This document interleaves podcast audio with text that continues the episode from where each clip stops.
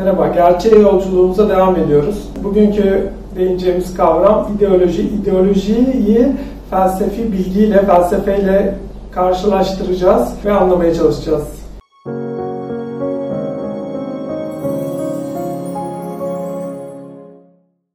İdeolojiyi daha yakından tanımamız gerekir çünkü bu bazen felsefi uğraş kadar değerli görülebiliyor, felsefi uğraşla kıyaslanabiliyor. Oysa ideoloji felsefeyle kıyaslandığında çok daha ilkel bir aşamaya denk geliyor.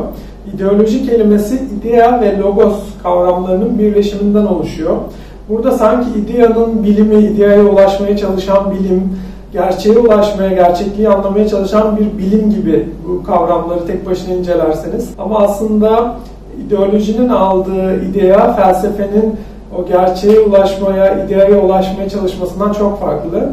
İdeolojideki idea keyfi bir idea. Yani keyfi bir ideayı ilke edinir. İdeolojik keyfi bir ide ideayı ilke olarak kendine alır ve bunu kabul eder, buna inanır. Ondan sonra daha fazla artık bunu sorgulamaz artık o ilke doğrudur ve her şeyi o ilkeye göre yorumlamak lazımdır. Felsefede ise ideaların birbiriyle ilişkisi incelenir ve idealar anlaşılmaya çalışır ve mutlak doğrular, sorgulanamaz doğrular yoktur.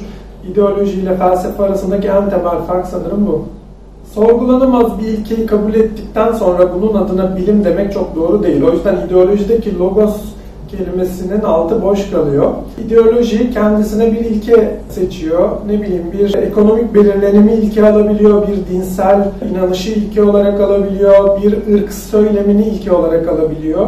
Sonrasında bu ilkeyi bir kere kabul ettikten sonra artık her şeyi bu ilkeyle açıklamaya çalışıyor. Her şeyin ölçüsü bu ilke oluyor. Bu ilkenin kendisi ise sorgulanamaz oluyor. Felsefeden farklı olarak ideolojiler dogmalara, sorgulanamaz gerçeklere sahipler. Diyelim ki ilke olarak Marksizmin yaptığı gibi ekonomik belirlenimi aldınız.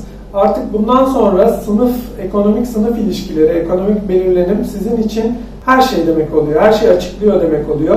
Geri kalan bütün kavramları elinizin tersiyle keyfinize göre itebiliyorsunuz. Yani ne bileyim işte ahlak, vicdan, bireysel özgürlük, din, etik, hatta yasa, devlet bunların hepsi ekonomik altyapı belirlenimine göre anlamlandırılıyor ve anlamlarını yitiriyorlar aslında. Bir değerleri kalmıyor çünkü önemli olan kendi ilkeniz oluyor. Bu yönüyle bakıldığında aslında ideoloji insanın zihinsel gelişiminin sadece belli bir periyoduna denk geliyor. Yani ergenlik dönemine karşılık gelebiliyor. Çünkü orada olduğu gibi bilimsel akıl yürütme, olgunca bir bilimsel irdeleme burada ana motivasyon değil. Ana motivasyon o ilke üzerinden kendini var etmek ve bu ilke üzerinden diğer ilkeleri, diğer benlikleri, diğer özgürlükleri yatsımak. Burada da tabii bir ilkellik söz konusu ve ideolojiyi sahiplenen, ideolojiden kopamayan insanlar hayatlarının belli bir aşamasında takılıp kaldıklarını söyleyebiliriz. Bir sonraki adıma geçmiyorlar. Akıl yürütmelerini hep kendi inandıkları sorgulanamaz dogmayı doğru çıkarmak, haklı çıkarmak için kullanıyorlar.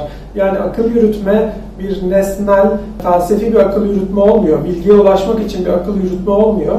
Bu akıl yürütme işte benim söylediğim o inandığım ilke neyse işte Haçlı zihniyetindeysem o zaman Hristiyan dogmasının doğruluğunu savunuyorum. İşte ne bileyim Marksistsem o zaman sınıfsal e, diktatörlüğümü savunuyorum. Faşistsem de kendi ırkımın üstünlüğünü savunuyorum. Ve bunlar zaten sorgulanamıyor, bunlar değiştirilemiyor. Bunları da bilimsel olarak irdelemiyorum. Bunlardan başka kavramları sadece kendi ilkeme uydurmaya çalışıyorum. Bu aşamada zihin kendi ilkel ihtiyaçlarını karşılayacak bir ilkeyi keyfi olarak dediğim gibi seçiyor. Bu ilke çok önemli değil. Bu ilke herhangi bir şey olabilir. Yani ben kendime bir ilkeye inanabilirim ve bu ilke için bir ideoloji yazabilirim kendime, bir ideoloji oluşturabilirim. Orada önemli olan benim o tepkiselliğim, benimi var etmek için öfkemle hareket etmem ve diğer benlikleri yatsımaya çalışmam oluyor ve bu aşama bu yüzden aslında kendini e, kurtarıcı olarak görüyor. Yani ben artık o ilkeye ulaştım, o ilke için her şeyi yapmaya hakkım var. Diğerleri kurtarılmayı bekleyen zavallılar, sürü. Ben e, onların kurtarıcısı olacağım. O yüzden e, her şeye hakkım var. Diğer bireysellikleri çiğnemeye hakkım var. ve hatta diktatörlük kurmaya, toplumsal olarak diktatörlük kurmaya hakkım var. Çünkü ben o ilkeyi takip ediyorum. Siz de takip etmek zorundasınız ve sizin özgürlük hakkınız yok. O ilke dışında bir sorgulamaya da hakkınız yok. Bu yüzden size ancak diktatörlük altında yönetmeyi e, uygun görüyor ideoloji.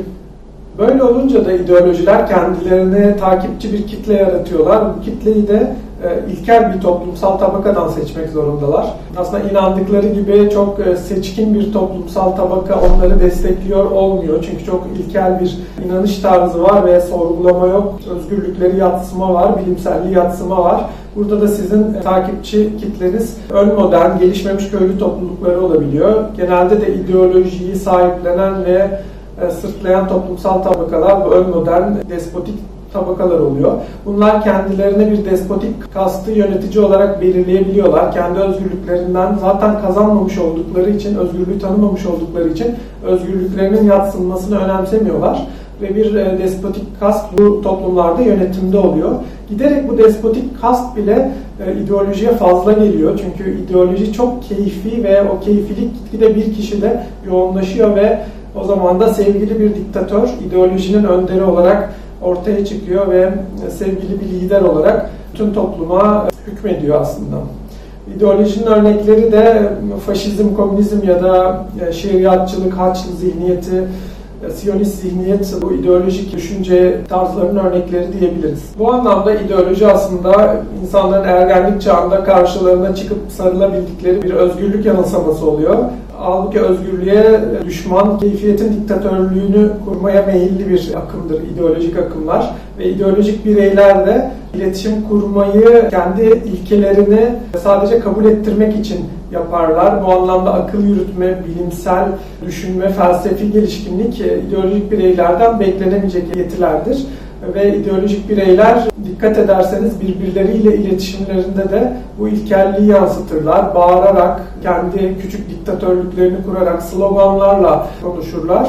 Bizi ancak bu yanılsamanın bizi özgürlüğe ulaştıramayacağını ve felsefenin ancak felsefenin insanları özgürlüğe ulaştırabileceğini anlamamız gerekiyor aslında. Bu arada siz de aşağıda linkini vermiş olduğum felsefe ansiklopedisi şeması üzerinden ele aldığımız kavramların yerlerini ve birbirleriyle ilişkilerini inceleyebilirsiniz. Unutmayın bu şema bizi gerçeğe ulaştırabilecek yegane yoldur. Videolarımı beğendiyseniz felsefenin daha fazla insana ulaşabilmesi için onları sosyal medyanızda paylaşarak bana destek olabilirsiniz.